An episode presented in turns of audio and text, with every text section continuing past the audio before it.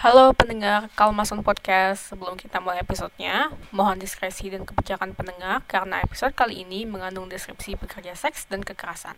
Terima kasih, selamat mendengarkan. Selamat datang kembali di Kalmas on Podcast. Baik lagi bersama gue, Indira, yang sekarang udah nggak di Kalmas lagi, tapi masih di Himakrem untuk episode ke kesekian kali ya agak beda nih teman-teman. Sekarang kita kedatangan tamu dari organisasi perubahan sosial Indonesia atau opsi nih guys. Mungkin saya halo dulu dong mbak Adel. Hai selamat siang semua.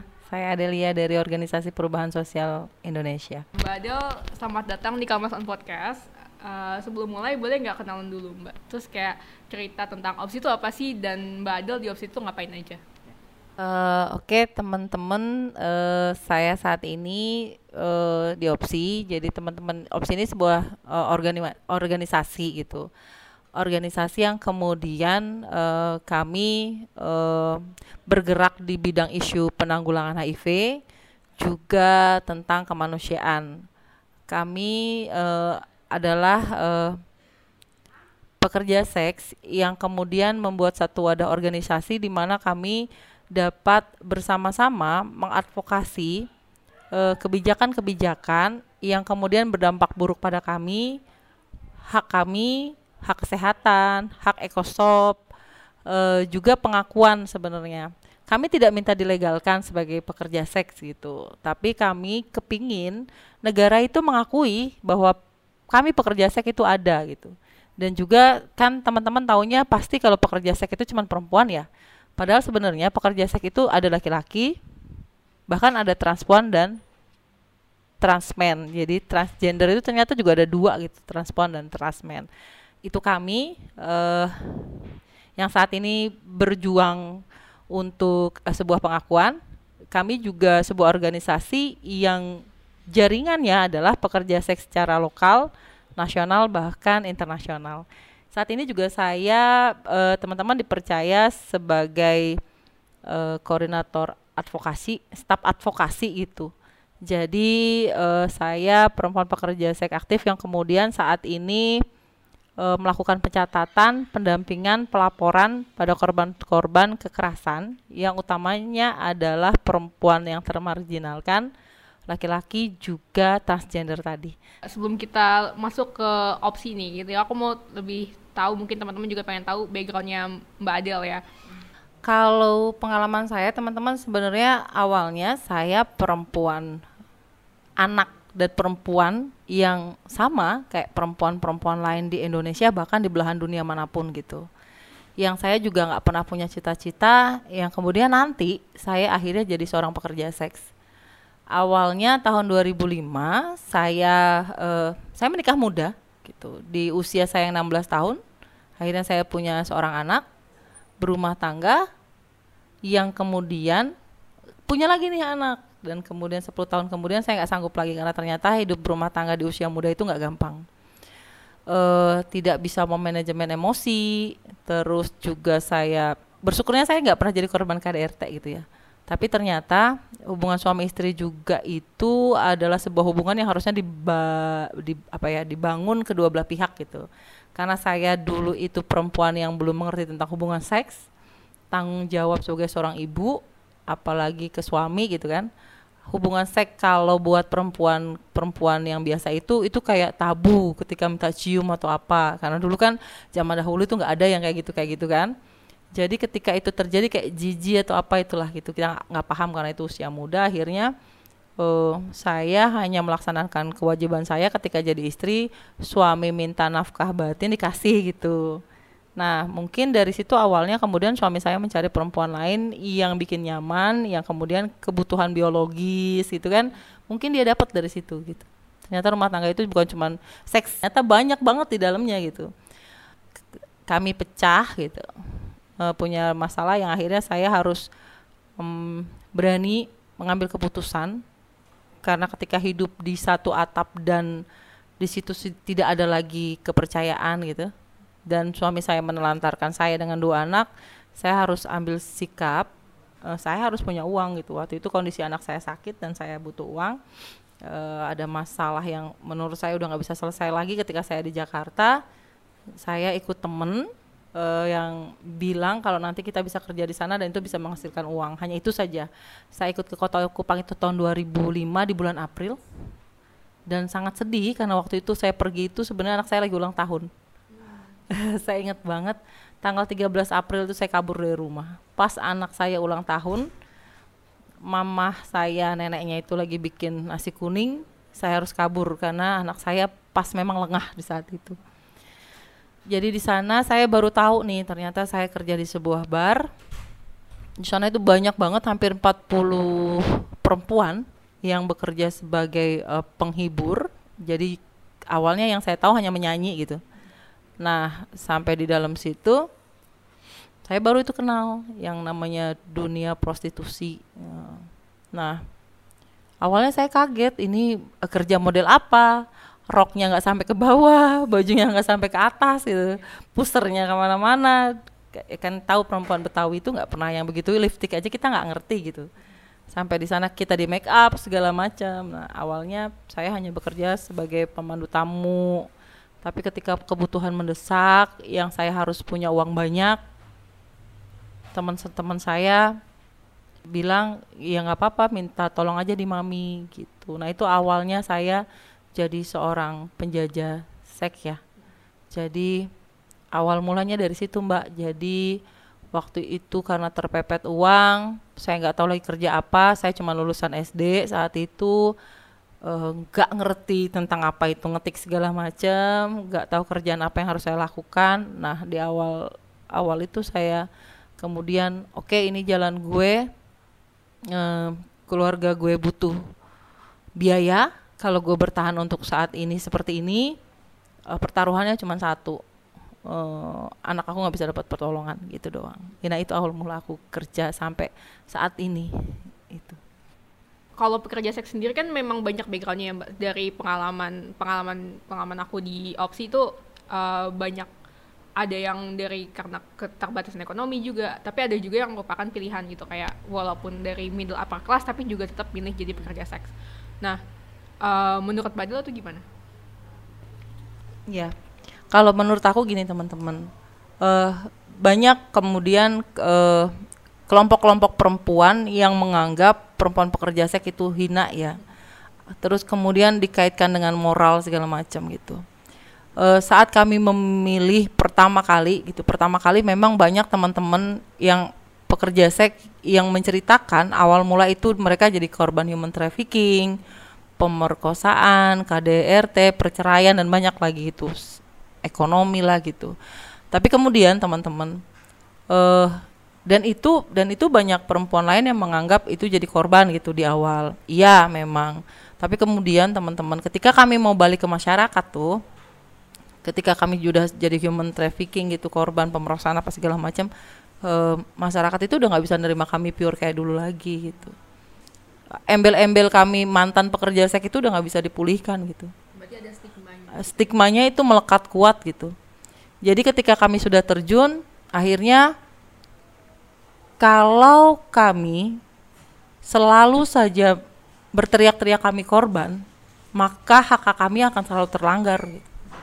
Kami akan terus dikucilkan gitu. Stigma dan diskriminasi akan terus terjadi pada kami gitu ketika saya mengenal opsi di awal itu saya baru paham gitu. Kita juga punya hak suara sebagai seorang pekerja seks kita juga warga negara yang punya eh, undang-undang yang seharusnya juga memberikan perlindungan gitu karena kita punya ham gitu. Uh, dari situ saya mulai kami anggota opsi itu jadinya kami memilih kalau lu mau terus jadi korban silahkan gitu. Tapi mau sampai kapan kamu terinjak dengan segala macam peraturan kebijakan itu kami memilih pekerjaan kami sehingga kami ketika kami hak kami terlanggar sebagai seorang pekerja seks perempuan hamnya kami terlanggar kami bisa berteriak gitu. Kalau jadi korban enggak. Perlindungan perlindungan perlindungan tapi ternyata itu membuat kami kayak tambah rentan gitu. Kami nggak punya hak suara kami nggak berani kami stigma diri kami sendiri gitu. Karena nggak ada nih mbak. Aku mungkin tanya sama teman-teman pernah nggak sih punya cita-cita jadi seorang pekerja seks gitu? Perempuan laki-laki ataupun transgender? Aku bahkan nggak pernah kepikiran gitu. Tapi saat ini itu pilihan aku aku ngejalanin itu. Dan aku sampai saat ini bangga karena aku masih jadi seorang pekerja seks yang sehat. Karena ternyata pekerja seks juga harus tahu informasi tentang HIV agar kami juga tidak tertulari. Kami juga bisa memutus mata rantai karena kami konsisten dengan kondom misalnya. Uh, itu yang saya bangga terus pengetahuan saya tentang HAM tentang kesehatan itu saya bisa bagi ke perempuan pekerja seks lain gitu uh, ketika mereka mengalami kekerasan gitu. Jadi mereka sudah mulai bersuara gitu. Karena biasanya pekerja seks yang kena kekerasan, pelecehan atau apa pun, mereka kan selalu bilang, "Iya, karena gua kotor." gitu. Kotor karena apa gitu? Yang lu lakukan adalah perjuangan lu untuk terus hidup gitu. Selalu bilang, "Ya wajar karena gua pekerja seks." Lu pekerja seks tapi lu juga perempuan dan lu warga negara gitu. Saat itu ya saat ini itu yang kami coba bangun ke perempuan-perempuan pekerja seks, laki-laki dan transpuan yang kemudian kita udah sama-sama kuat saat ini gitu.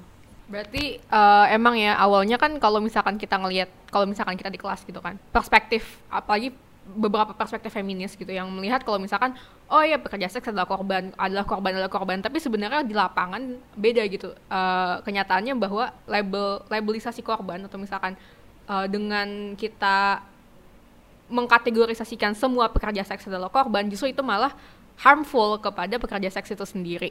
Uh, jadi mungkin bisa dibilang apa ya kayak kita uh, pekerja seks itu mengambil alih kuasa atas dirinya dan uh, pekerjaannya gitu teman-teman. Jadi mungkin nih bisa jadi konsiderasi lagi kalau misalkan kalian lagi nulis paper buat mata kuliah perempuan dan keadilan terus temanya pekerja seks dan mungkin dengan uh, dan kira kalian juga bisa lebih kritis lagi dalam melihat paper akademik gitu yang menyebutkan pekerja, uh, pekerja seks adalah korban padahal um, mereka nggak terus menerus mau di label sebagai korban karena itu justru malah mengalihkan kuasa mereka gitu ya mbak ya. Nah, boleh diceritain nggak mbak pertama kali gabung opsi itu gimana? Dulu awalnya kan mbak saya uh, saya di Kupang itu kemudian ada tahun 2019 jadi uh, saya pernah ngalamin saya setelah di Kupang 2006 2005 itu 2007 saya kenal laki-laki dia uh, eh, TNI gitu kami menikah baik gitu awalnya saya pikir sudah gitu karena dulu saya kalau bisa dihitung dulu hanya kayak misalnya anak saya sakit butuh gitu saya harus mengejar uang satu dua kali dan dia memahami itu awalnya. Dia masih bujangan uh, saya janda gitu kan ya. Kami berjanji untuk membangun rumah tangga. Yang akhirnya kami punya anak saya berhenti ternyata itu malah kejadiannya lebih parah gitu. Uh, ketika saya berpasangan dengan orang baik gitu ternyata ketika saya minta tolong pun saya tidak bisa minta tolong ke perempuan baik lainnya gitu dalam tanda kutip gitu ya. Nah kami bercerai saya dapat banyak sekali kekerasan psikis penghinaan pelecehan itu.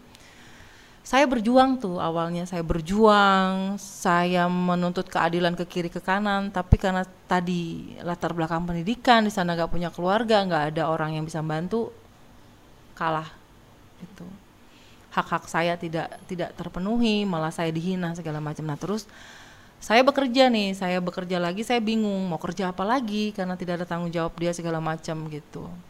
Uh, di janjinya ada kompensasi untuk anak segala macam perlindungan hidup tapi nggak ada. Tidak diberikan sampai saat ini anaknya 14 tahun. Uh, saya berpikir kalau saya terus seperti ini maka saya akan mengorbankan banyak hal. Anak-anak saya masa depan mereka gitu terpuruk gitu. Akhirnya saya nekat tuh. Saya kerja lagi di salah satu bar yang namanya Tedis di kota Kupang. Saya kerja di situ awalnya karena alhamdulillahnya saya belajar cepet di perbatasan Atambua itu. Banyak sekali yang kayak turis bule yang pada datang. Jadi belajar belajar bahasa Inggris secara otodidak dari TV gitu. Lah itu ternyata rezeki nggak ke mana saya jadi guide. Itu. Awalnya itu. Tapi kemudian kerja di bar ngumpulin uang seperti itu nah harus bayar kos.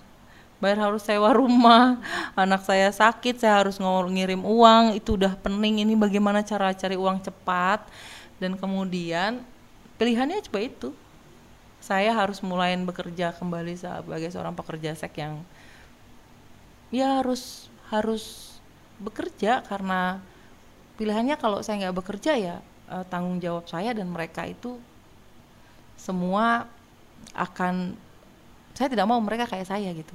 Tidak punya latar belakang pendidikan yang baik gitu hidup susah tidak punya jajan tidak punya uang. Nah akhirnya saya kerja lagi. Saya kerja ketemu sama hmm, ada orang-orang dari LSM yang kemudian melihat gitu.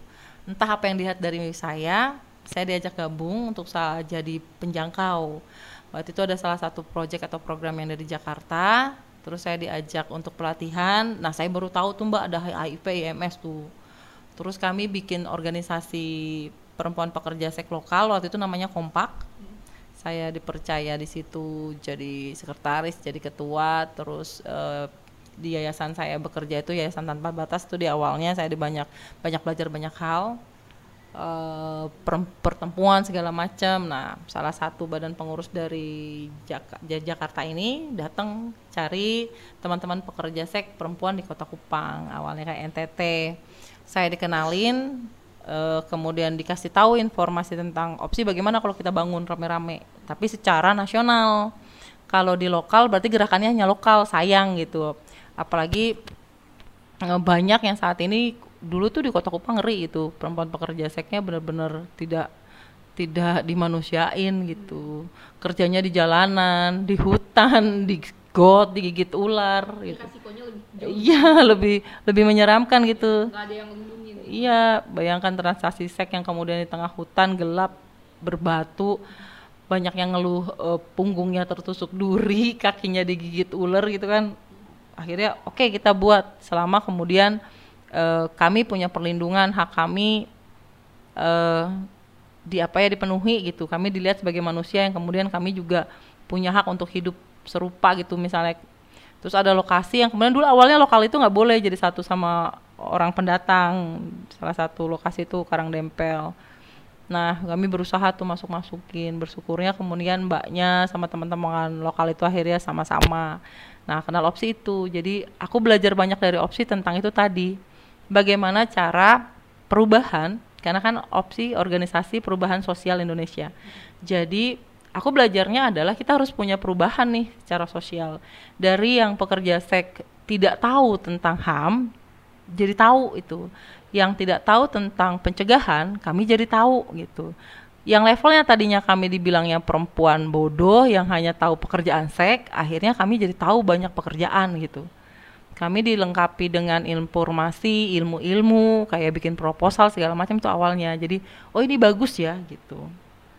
Uh, karena dikatanya dulu pendiri pertama itu bang Aldo bilangnya awalnya adalah kemudian kita nih banyak banget korban kekerasan. Dulu itu kan malah malah serem ya kalau di razia itu banyak teman-teman PS yang harus kabur ketusuk bambu milih mati di kali daripada kena razia dan direhabilitasi. Nah, itu awalnya. Jadi kalau ada ada teman pekerja saya kena kekerasan dan ada pelanggaran HAM-nya ya kami maju sama-sama. Awalnya itu, Mbak. Jadi keren ya organisasi ini. Dan dulu masih banget-banget tidak diterima, Mbak. Hmm. Waktu baru pertama bergerak itu kayak seolah-olah melegalkan itu tadi katanya perzinahan nah uh, apa ya hubungan kumpul-kumpul padahal tidak bukan begitu niatnya gitu karena yang kita lihat kita juga perempuan dan kita manusia gitu. Kami punya hak kami meminta dilindungi kewajiban negara melindungi kami walaupun apa pun latar belakang pekerjaan kami itu sih awalnya. Dan aku aku lihat keren gitu. Dan ternyata sampai saat ini ya memang luar biasa gitu. Kami jadi punya suara dan uh, banyak gitu teman-teman itu hampir di all provinsi ada gitu. Dan sampai saat ini kami sudah ada di 21 provinsi gitu mbak. Ya selama selama aku ikut rapat juga gitu di sini kan kayak ngeliat oh jauh ada yang dari Sulawesi ada yang dari Kalimantan dan itu reachnya iya. juga eh Papua. Reachnya juga sangat sangat luas gitu. Jadi memang emang pada dasarnya setiap pekerja setiap buruh itu harus berserikat gitu. Dan ini mungkin opsi adalah satu bentuk perserikatan dari pekerja seks itu sendiri. Nah uh, kan tadi uh, mbak dari bekerja seks di Kupang gitu dan setahu aku lokalisasi di Kupang itu ditutup tahun 2019 19 nah itu uh, Mbak Del juga pernah cerita tentang resistensinya gitu boleh ceritain lagi nggak Mbak? Iya, sebenarnya kalau informasi tentang penutupan lokasi-lokasi itu, kalau di Kupang itu sebenarnya bukan lokalisasi ya, karena nggak diakuin katanya. Jadi uh, sebenarnya informasi tentang penutupan itu udah dari 2015-16 itu udah digembor-gemborkan. Uh, 2017 itu udah mulai ada isu-isu itu di Kupang. Uh, awalnya kami kami menolak dengan tegas gitu karena uh, kenapa kami menolak dulu ketika teman-teman di jalanan kami didorong untuk berkoordinasi bikin mereka satu tempat yang kemudian aman gitu. Maksudnya lingkungan aman yang diciptakan di mana teman-teman itu bisa diintervensi gitu dikumpulin. Jadi kami pekerja seks ini berusaha bikin jadi ngumpul dong yang di jalanan yang dari mana di mana. Ya udah kumpul di sini ini ruang aman. Dibuatin pokja ada KPA pemeriksaan bulanan per tiga bulan untuk VCT pemeriksaan IMS bahkan puskesmas di sana itu ada IVA pap smear gitu ada pengajian, ada olahraga, ada kegiatan-kegiatan kayak ulang tahun HUT RI itu uh, 17 Agustusan ya bikin kegiatan, upacara ya, bendera. Iya, jadi ya kayak kayak warga masyarakat yang lain gitu. Terus itu bentukannya adalah kayak dia tertutup gitu, memang bener kayak terbentengi di tengah aja gitu. Uh, dan pekerja seks di sana itu oh, nurut mbak disuruh visit ya di visiti bahkan dulu itu kami sempat bentrok dengan beberapa lembaga yang kemudian satu minggu diambil darah oleh ini untuk program ini satu minggu kemarin udah diambil lagi untuk ini untuk itu. Lah terus ada informasi itu janjinya pemerintah sebelum pemulangan penutupan ada pelatihan peningkatan gitu untuk kemudian mereka bisa mengakses ekonomi alternatif gitu deal ya oke. Okay. nah tapi pada pelaksanaannya ternyata nggak seperti itu. Itu yang kami tolak. Teman-teman itu kayak cara mereka mendata itu kasar. Itu yang kami tolak. Terus uh, tidak ada pelatihan. Terus mereka tidak pernah memikirkan bagaimana teman-teman pekerja seks yang odif karena kan waktu itu yang saya tahu itu teman-teman itu pakai database ya online gitu pencatatannya. Jadi kalau nggak pakai surat pindah mereka akan kebingungan. Nah itu yang kami tanya tanyain sebenarnya. Terus juga tentang uh, uh, kayak ada form penandatanganan uh, pernyataan kalau mereka kalau udah terima dana itu nggak kerja lagi. Uh, terus mereka juga nggak mikirin nih ada pekerja seks yang bahkan sudah 20 tahun loh di situ sampai punya anak gitu. Yang satu ini kemarin baru saja meninggal itu anaknya kuliah mbak. Dia kerja di situ awalnya dia dijual suaminya kemudian oke okay, gue milih ini hidup gue. Pernah kena razia di kurung tiga bulan akhirnya anaknya itu terlantar di Jawa cuman makan ubi. Jadi diajak lah anaknya dibawa ke sana dia kos rumah. Anaknya kuliah mbak saat ini. Dia kuliah Nah itu dia nggak mikir itu pemerintah. Kalau mamanya diusir buang dari kota Kupang, ini anak-anak mau bagaimana gitu? Yang ada yang SD, ada yang punya uh, ruko, bukan ruko sih ya, kayak kios gitu ya, warung. Nah uh, maksud saya, maksud kami adalah kemudian ketika pun harus ditutup, ketika pun tidak diperbolehkan, tapi mereka tidak punya hak untuk memaksa kami kembali gitu. Karena dalam undang-undang kami punya hak untuk tinggal di mana pun gitu kami warga negara yang punya hak yang sama kami mau tinggal di mana pun gitu. Kenapa harus sampai segitunya kami dipulangkan gitu? Bahkan informasi pertama itu nanti dikasih tahu di keluarga. Ya kami nolak itu gitu. Jadi informasi-informasi yang dikeluarin itu apa ya menakut-nakuti mbak menekan. Nah itu yang kami tolak sebenarnya.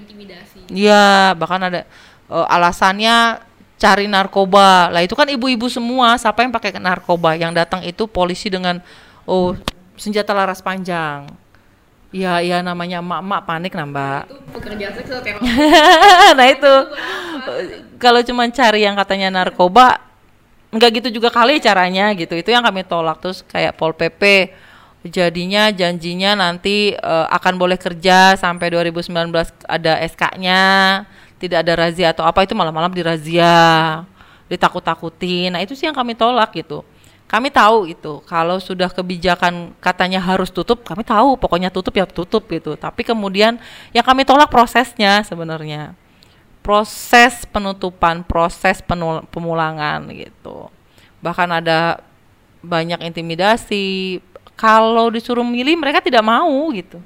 Karena saat itu mereka kerja juga mereka melakukan uh, perjuangan yang sangat luar biasa gitu buat anak-anaknya. Terus uh, cuman gara-gara kebijakan tiba-tiba hayu main usir, nggak jelas, tidak ada pelibatan dari awal gitu. Pas sosialisasi juga bukan ke mereka sebenarnya kami bukan mau melawan gitu tidak gitu siapa sih yang bisa melawan negara gitu kami warga negara soalnya gitu tapi minimal perlakukan kami sebagai warga negara gitu. Proses pemulangan proses informasi proses pendataan. Nah pakai caranya manusia aja gitu kemarin sebenarnya. Jadi itu kita bikin aliansi ngumpulin mbak-mbak bikin aksi demo gitu. Sampai ada audiensi segala macam ya tapi gitu mbak kalau negara sudah mengeluarkan kebijakan kalau katanya tutup pokoknya tutup ya pokoknya nya sampai kami turun ke jalan kakinya pada luka kepanasan ada yang pingsan ya nggak ada yang peduli gitu pokoknya.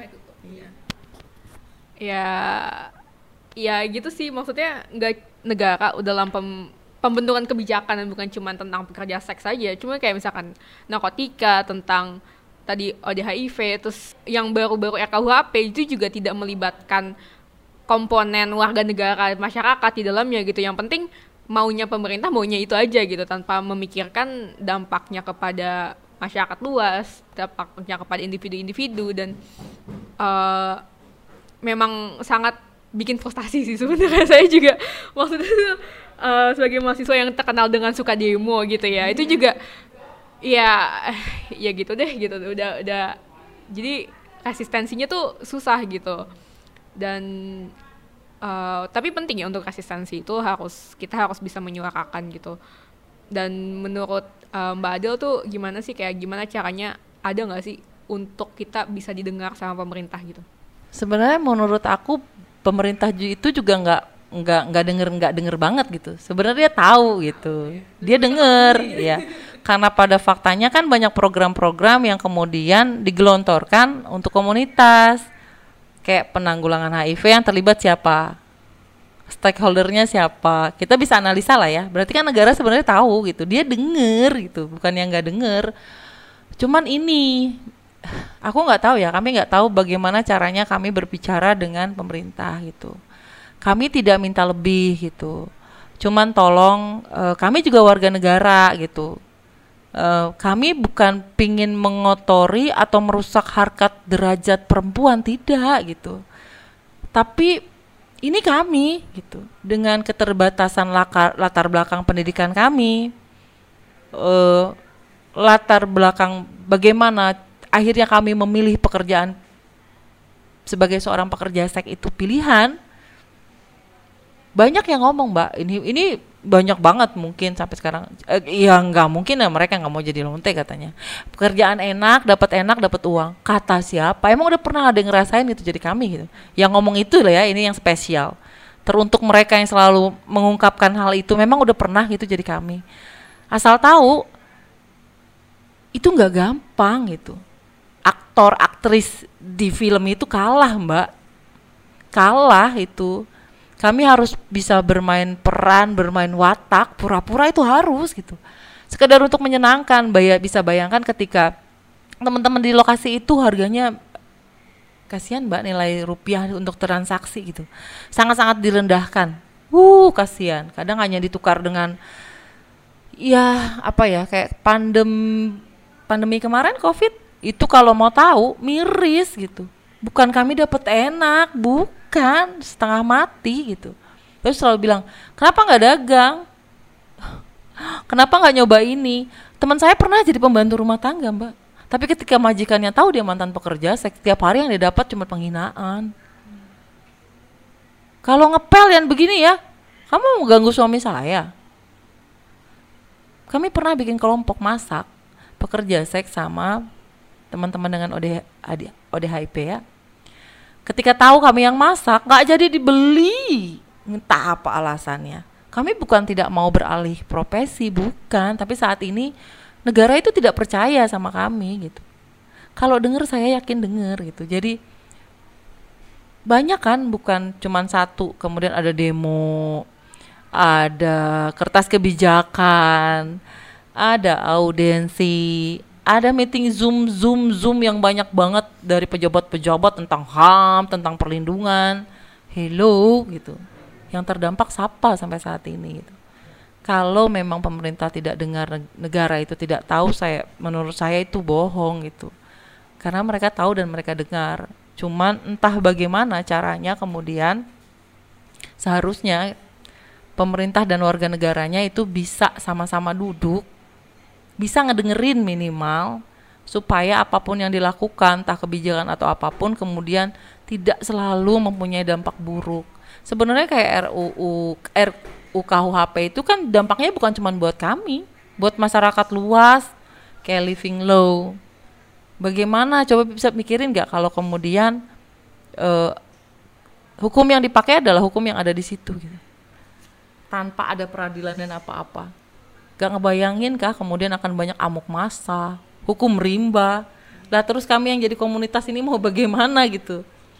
Nah, kalau kalau bisa kami tidak tidak apa ya kami tidak minta dispesialisasikan nggak spesial gitu nggak usah gitu tapi anggap kami setara gitu ada sistem yang dibangun untuk melakukan uh, pendampingan tak komunikasi dan koordinasi sama kami kebutuhan dan apa sih sebenarnya kemudian bisa dikerjakan bersama-sama itu aja sih kepengennya gitu. Karena menurut aku ketika udah ada itu kami akan gampang dilokalisir gitu. Uh, eh, HIV akan gampang diputusin mata rantainya. Uh, penyediaan kan kemudian kalau kami sembunyi lost follow up banyak teman-teman yang ada odif akhir, akhirnya enggan ngambil obat percuma gitu. Akhirnya banyak pekerja seks yang kemudian warawiri di mana-mana tanpa kemudian tahu kesehatannya tanpa mau dia diperiksa. Kita tidak tahu siapa dia dan di mana dia itu bukan yang makin membuat keadaan semakin wow kah gitu. Nah itu aku cuman minta negara mendengarkan kami sebagai warga negara gitu sebagai perempuan yang saat ini kami sedang berjuang hidup gitu. Dan buat teman-teman yang selalu bilang beranggapan iya pilihan pekerja saya kenapa dia pilih? Karena itu enak. Dapat enak dapat uang. Itu salah teman-teman. Kalau mau bukti nyoba aja satu kali gitu. Dan itu sakit gitu. E, sakit gitu. Tapi kemudian karena kami sudah terbiasa mendengar itu jadi kayak entahlah kami mati rasa sebenarnya. Yang kami menganggap saat ini adalah itu pekerjaan gitu. Karena sampai di rumah kami masih ibu, masih orang tua, masih anak. Pekerjaan kami pun tidak dilakukan di sembarang tempat. Kami juga menolak sebutan PSK karena dokter juga nggak ada embel-embel K di belakangnya padahal juga cari uang gitu ya. Karena apa? Itu kayak pelabelan yang kemudian membuat kami labelnya itu sampai di jidat-jidat mbak dan itu nggak enak gitu ini pekerjaan kami gitu dan kami tidak minta penghormatan lebih uh, tapi kami hanya minta akui kami ada itu aja. Mungkin baik lagi ya kayak ke fakta bahwa kalau misalkan pekerja seks itu adalah sebuah pekerjaan yang di mana pada akhirnya ketika pekerjaan itu selesai dilakukan dalam hari itu uh, balik lagi gitu ke uh, label-label lain kayak misalkan sebagai ibu, sebagai anak, sebagai mungkin uh, teman-teman mahasiswa mahasiswi juga yang uh, mungkin yang nggak mengubah kalau misalkan mereka pekerja seks tapi mungkin harus melakukan pekerja seks kayak gitu. Jadi uh, bener kata mbak Adel tadi kayak mungkin pekerja seks harus uh, emang emang harus sih harusnya diperlakukan bersama gitu. Maksudnya ya udah gitu kalau misalkan mereka pekerja seks ya sudah pekerja seks saja gitu. Maksudnya dengan pandangan bahwa ini adalah pekerjaan yang sama seperti pekerjaan lainnya. Uh, kayak gitu sih. Mungkin uh, gitu ya teman-teman. Jadi kayak nggak uh, saling berempati aja gitu satu sama lain. Dan oh mungkin ini benar-benar nih mbak kalau misalkan pekerja seks itu di lokalisasi ditutup itu dengan alasan-alasan moral gitu ya untuk uh, menjaga kebersihan kota untuk menjaga uh, kesucian dari teman-teman semua gitu misalnya masyarakat dan segala macam karena itu merasakan atau misalkan mengganggu atau kita takut kena bencana karena uh, pekerja seks itu uh, melanggar zina dan segala macam. Nah itu menurut Mbak Adil gimana Mbak? Uh, iya itu yang yang kemudian biasanya jadi dasar kenapa kemudian kami punya pelabelan yang sangat-sangat wow, double gitu ya. Udah perempuan kotor, penjina, tak ber moral, pendosa, uh banyak banget tuh. Dan katanya ketika ada kami uh, Tuhan murka ya ya kami juga punya iman ya Mbak. Kami juga berdoa tiap malam. Kami juga minta pengampunan gitu. Kami juga puasa, kami lebaran, kami ikut Natal. Kami percaya Tuhan ada. Kenapa kemudian kami juga kalau bekerja kami selalu baca doa gitu. Tuhan beri kami rezeki malam ini. Yang saya tahu saat ini tidak sem semua orang itu punya dosa entah apa pun itu bentuknya saya percaya saya akan menghadap pada Tuhan saya dan mempertanggung mempertanggungjawabkan semua pada beliau. Tapi saat ini yang saya tahu orang-orang yang menghina saya juga mudah-mudahan gitu. Dia juga tidak punya dosa atau kesalahan gitu. Saya ingat betul saya pernah jadi narasumber yang ditanya gitu, kamu taubat gitu. Kamu taubat gitu, mau sampai kapan? Saya mau, gitu siapa sih yang nggak mau gitu ya cuman bagaimana caranya kalau kemudian kebutuhan saya itu belum selesai maksud saya jangan hanya selalu menghimbau kami menyuruh kami memerintah kami tapi juga tolong kasih solusi gitu kalau kemudian dianggap kami merusak harkat martabat perempuan kami tidak pernah punya niatan seperti itu gitu kalau bisa ditukar perempuan-perempuan di sana yang jadi pejabat yang ngomongin kami tidak baik tuker posisinya sama kami bertukar tempat tiga hari aja. Tolong rasakan bagaimana yang kami rasakan itu. Kami tidak pernah mencoba mengotori wilayah mana pun tidak gitu. Sekarang kan jadi miris kalau lokalisasi ditutup, kemudian teman-teman ada di mana-mana. Kekerasan itu jadi banyak terjadi, Mbak, karena mereka sendiri di jalanan.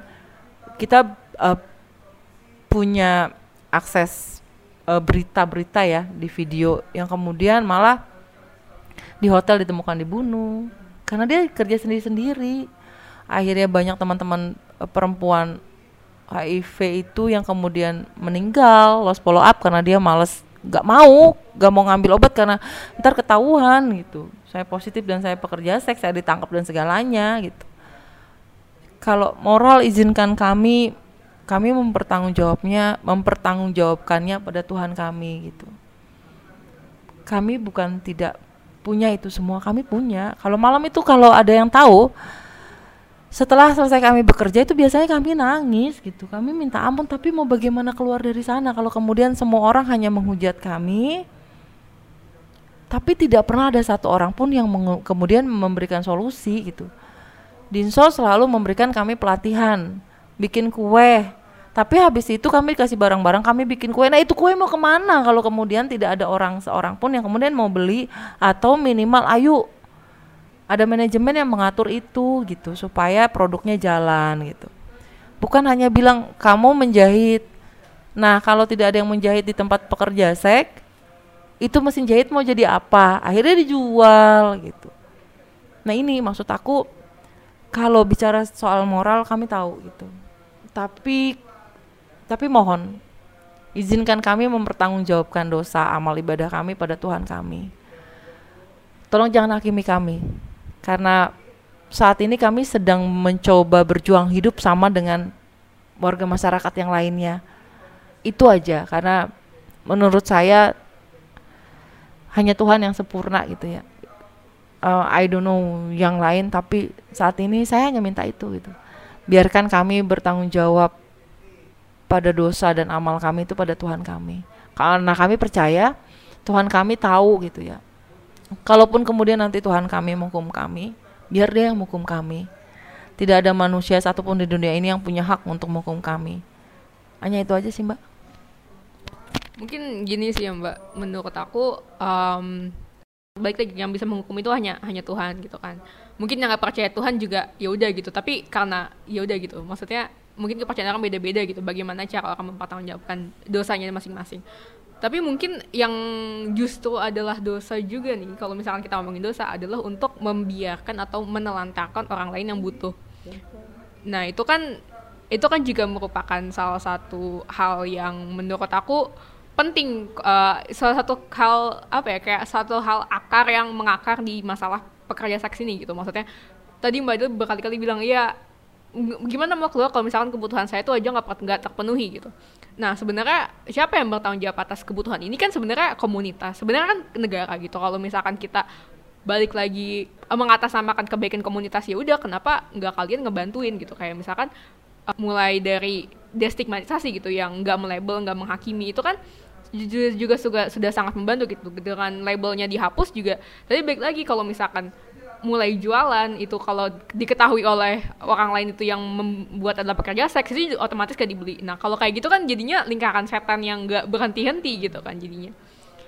Jadi uh, mungkin menariknya di situ sih. Jadi uh, emang kalau misalkan membicarakan pekerja seks adalah apa ya masalah yang rumit karena uh, multi multi layer gitu masalahnya bukan hanya masalah yang penting ada pelatihan tapi nggak berkelanjutan. Itu kan juga masalah juga gitu. Mungkin uh, ini sih mbak kayak uh, harapan mbak Adil nih uh, terhadap masa depan pekerja seks di Indonesia tuh apa? Kalau harapan aku sih gini mbak ya, kami mah nggak nggak nyari yang susah-susah sebenarnya. Kami bisa cari uang, kami bisa diterima, dan kami bisa hidup sehat itu aja maksudnya diterima dan diakui oleh negara sama masyarakat. Kami nggak minta hal yang muruk-muruk harus ada legalitas segala macam tidak. Tapi lihat kami sebagai warga negara gitu ke depannya. Karena eh, kalau itu sudah ada eh, kepinginnya kan kami juga nanti dapat akses nih. Eh, saat ini banyak sekali pekerja seks yang kemudian dia masih pingin sekolah. Ada beberapa teman-teman yang kemudian bahkan dapat beasiswa untuk lawyer karena seorang pendamping. Nah itu kami dikasih ruang-ruang dan kepercayaan bantu kami kalau kalau mau bantu gitu. Ke depannya aja pengen gitu. Teman-teman saya sehat, tidak ada lagi uh, penularan HIV karena kan sampai saat ini masih itu mbak stigmanya pekerja seks tuh yang penular padahal padahal kalau dilihat datanya kami di urutan berapa gitu kan oh, seharusnya pekerja seks ya LGBT iya. gitu biasanya padahal sekarang urutan keberapa pekerja seks boleh dilihat datanya nah itu kami kami mimpi kami hanya itu mbak. Tidak ada lagi pekerja seks yang kemudian dikriminalkan karena uh, latar belakang pekerjaannya. Uh, semua pekerja seks sehat semua uh, terlindungi gitu. Uh, pokoknya hanya itu sih. Uh, terus anak-anak pekerja seks juga jadi tidak terdampak dari pekerjaan mamahnya teman-teman pekerja odif itu misalnya. Karena uh, anak-anak juga sebenarnya tidak boleh pernah gitu uh, terdampak atas apa pun yang orang tua lakukan. Nah gitu. Uh, terus saya juga pinginnya perempuan-perempuan itu tidak saling menyebarkan apa ya uh, ujaran kekerasan. Karena saat ini yang saya lihat perempuan dan perempuan itu yang baku menghujat segala macam. Uh, itu aja sih kepengennya perempuan juga bisa melihat dan berempati pada kelompok-kelompok perempuan yang kurang beruntung menurut saya. Karena saat ini perempuan-perempuan di sana yang sedang menghujat mungkin saja punya kehidupan yang lebih beruntung dari kami. Hanya itu sih mbak. Uh, jangan pernah gitu. Maksudnya bagaimanapun perempuan itu sama gitu. Cuman kedudukannya saat ini adalah anda lebih beruntung dari kami gitu aja. Itu sih mbak. Uh, menurut saya sih dan harusnya teman-teman juga ngeliat kalau misalkan harapan itu reasonable ya maksudnya kayak gampang dicapai gitu. Maksudnya nggak nggak kita nggak menuntut perubahan sistem kita nggak menuntut uh, apa uh, jadi apa uh, kapitalisme digulingkan atau gimana gitu untuk jadi benerin benerin sistem keuangan yang di Indonesia. Tapi hanya sebatas uh, pengen sehat aja gitu ya pengen sehat pengen berjuang pengen lanjutin hidup gitu dengan dengan tenang sebenarnya. Dan itu menurut saya juga hak hak setiap warga negara gitu gitu. Iya itu sih teman-teman. Jadi uh, mungkin yang ngedengerin juga bisa bisa bantu ya bisa nyoba bisa sekarang lebih punya banyak wawasan juga, lebih punya banyak insight juga tentang sebenarnya pekerja seks itu apa, ngapain, resi, uh, tantangannya apa, bentuk asistensinya kayak gimana. Nah mungkin uh, karena ini targetnya mahasiswa ya mbak, uh, apa sih yang dapat dilakukan bagi mahasiswa nih untuk uh, membantu uh, opsi atau membantu pekerja seks dalam masyarakat gitu. Eh uh, iya sih karena ini untuk teman-teman teman-teman ya kayak saya sebaya aja gitu. Uh, kalau buat teman-teman mahasiswa mahasiswi sebenarnya sebenarnya uh, saya sih gini ya uh, teman-teman yang saat ini bisa kuliah itu sangat-sangat beruntung ya uh, kita juga nggak tahu nih bagaimana cara orang tua kita ya um, sampai bisa nguliahin kita mudah-mudahan mereka tidak seperti kami gitu ya. Kalian beruntung.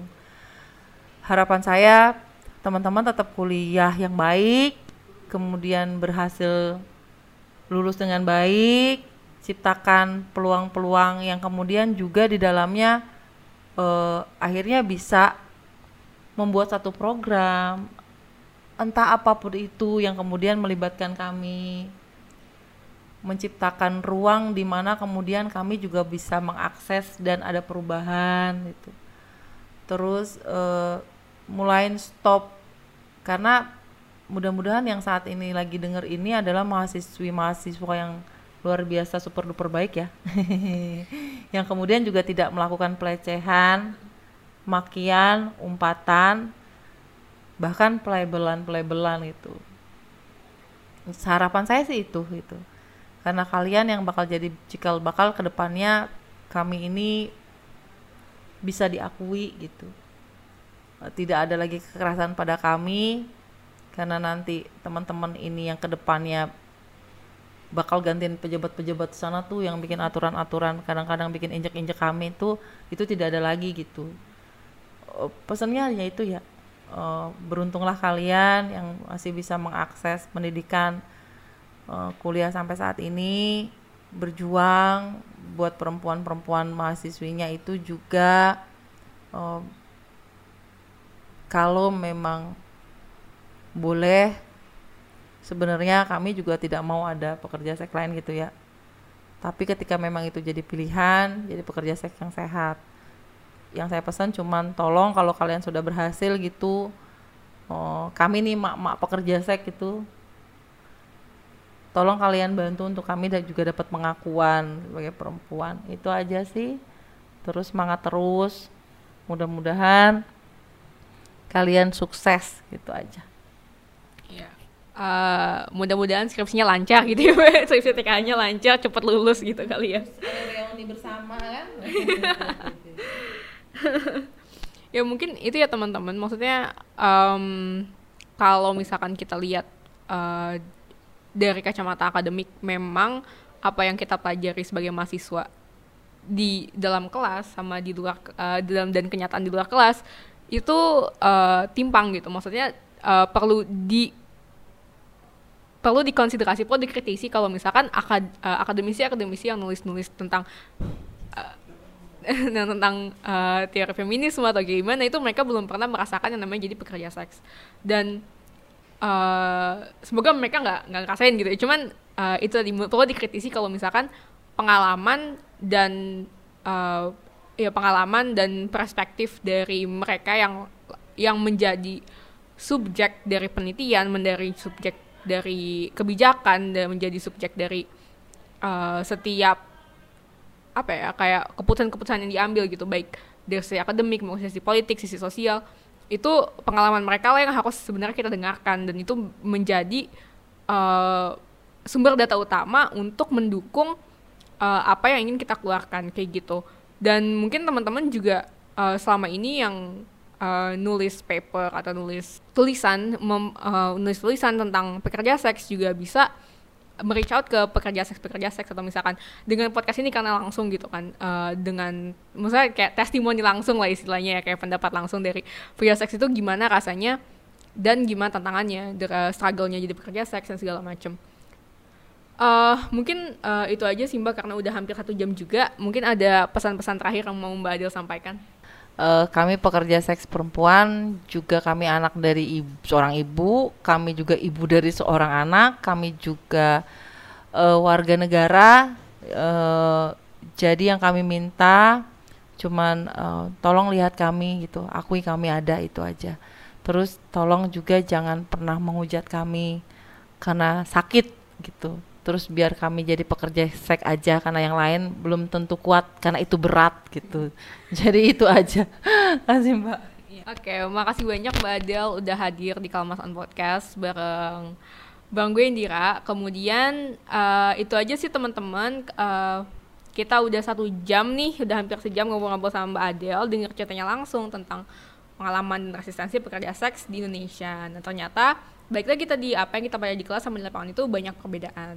Nah akhir kata, terima kasih sekali lagi Mbak Adel udah mau menyempatkan waktunya ngobrol bareng. Uh, sampai jumpa di episode selanjutnya dan ingat sex work is work. Oke, okay, bye bye.